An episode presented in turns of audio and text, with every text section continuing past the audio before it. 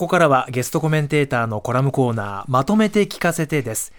今日は法政大学教授でジャーナリストの藤代博之さんにモビリティショーで考えた車の未来と題してお聞きします。これモビリティショー。東京モーターショーから名前が変わって4年ぶりの開催になりました、うんはい。ジャパンモビリティショーが5日閉幕となりました。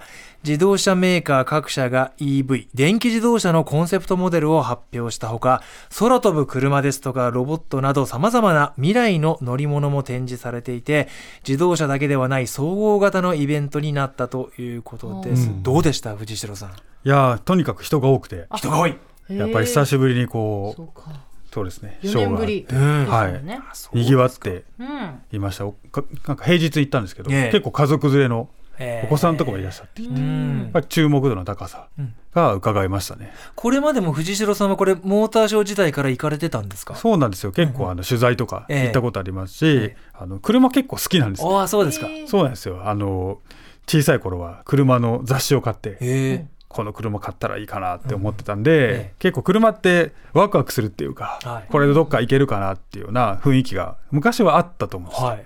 今回はい。このモビリティショーがええ。ワクワクしたかっていうと、今ちょっとあんまりあれ？なかったかなこれ？えー意外な。ううん。ん期待していたとはちょっと違う、うん。そうですね。ちょっと違うかなと思いました、車ってどうですか？の藤森さん好きですか？私は好きですしあのニューヨークでもニューヨークオートショーとかあとデトロイトオートショーがやっぱりコロナの期間できなかったので,、はい。でできるようになって取材にも行きましたけどうん。結構迫力はありつつも現地の人に聞くとだいぶこう縮小気味だってい世界的にもモーターショー自体がうん。ちょっと変化してきて昔のド派手なイメージでドーンっていう感じじゃないんだよっていうお話でしたね。え乗るのはお好きなんですか？藤あ森さん。好きです好きです。うん。まあ家族でもねずっとうん。乗りますへし、ー野村さん乗るんですか？いや私あの前あの地方局で働いてた時は毎日車で通あ勤してたんですけど、うん。まあ、東京に来てからもう全然の乗らないですね。まあね、うん。乗らなくてもね、首都高とか怖くて運転できないし。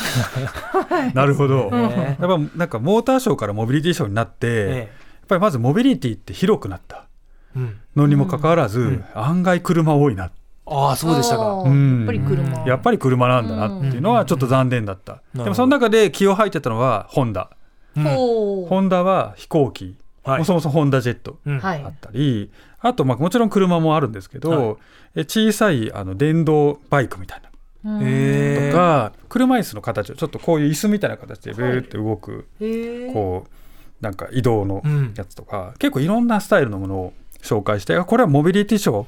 変わってどのブースがモビリティショーでしたかって言われたらもうホンダ。へえあそうなんですか、はい。っていう感じです。あそうなんですね。はい、もうすごい頑張ってた。うん。でその中でもやっぱこのモビリティショーの目玉としてソニーとホンダ。うん。うん。この日本を代表するソニーとかみんな大好きはい。えソニーとホンダが作る、ええ。まあこの EV、うん。アフィーラっていうのがえはい。行列、アフィーラ？そうです。EV なんですね。どんな？これがですね前後のあのにうんこうディスプレイがついてて、はい。メッセージが出せるっていう。外側に。外側に。え？へえ中ももちろんねうん。あのソニーと一緒にやってるんで。えあれ子供が乗っていますとかそういうの出すってこと？出せると思います、どんなの出すかっていうのはなんか議論してるらしいんですけど。ああなるほど。ディスプレイがあるんでで昔あのナイトライダーっていうはい。あの藤森さん知ってる？ナイトライダー。あ知らない。知らないです。何ですか？あの人工知能がついた車。があるんですけど、それが前の方にバーがあって、はい。ヒューってこう左右に動いてて喋るんですけど、うん。絶対それだよなと。思って意識してるデザイン的にもですか？デザイン的にはもっとかっこいいげ現代的なんですけどー。これ絶対開発者ナイトライダー見たやろって思ってて、でそれがじゃあどういう意味があるかというとこれはメディアになるんだなと思ったんです車が。うん。車がメディアになる。スマホみたいな情報端末にああなるなるほど。なるほど。いろんなメッセージができて、うんうん。表示できる。中も自動運転になったら運転しなくていいですから。会議するとかそういう展示とかあるわけです。ああなるほど。屋根とかがディスプレイになってうん。星が見えますよとか、ん。床がもうディスプレイになってますとか、うん。へえ。うん、なるほでもど。運転してる感覚とか、うん。乗っている感覚っていうよりはもう勝手に空間が移動してるみたいな、ん。そうですそうで。す。会議室になりますみたいうわはあそうなってくるとこれ車じゃないなって運転する喜びとか。そうですね。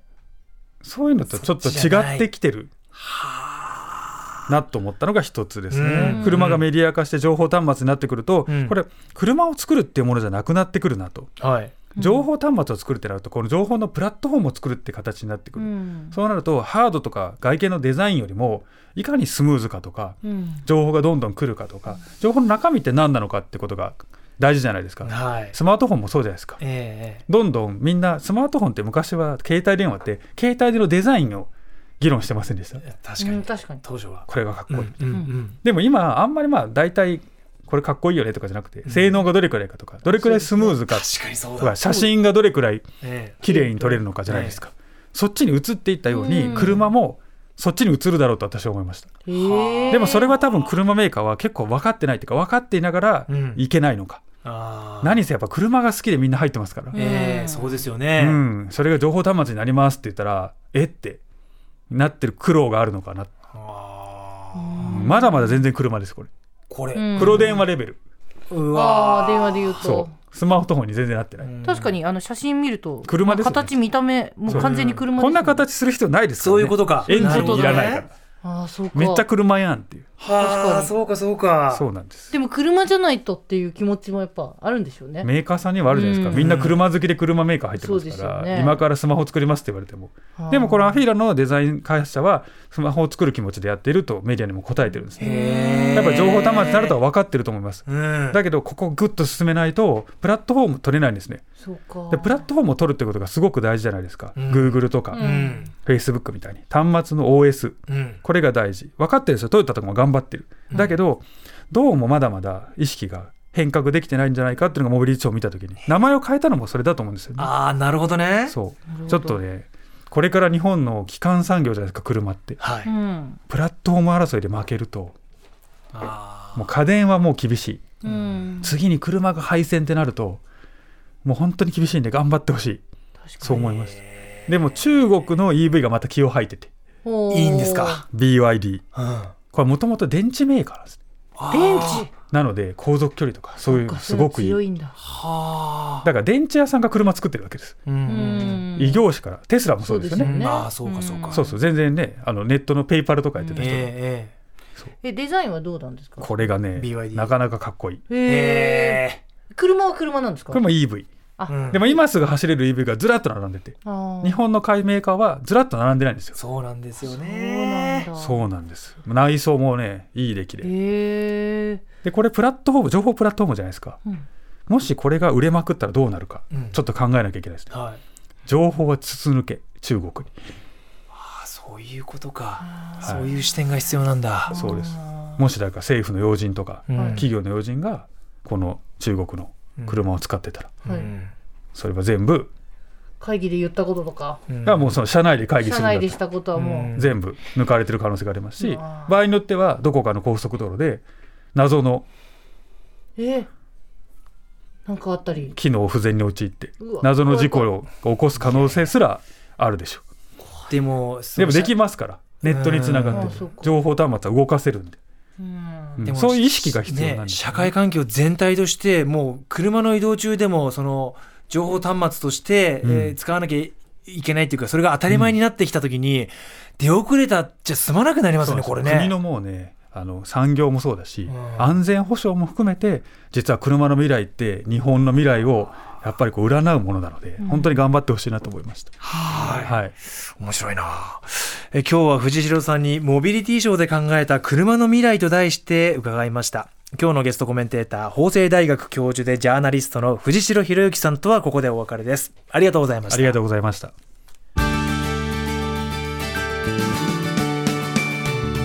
まとめて土曜日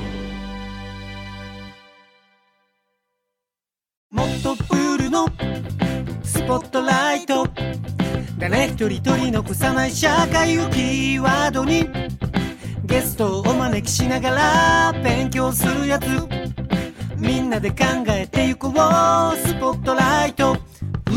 毎週日曜夜11時配信スタート。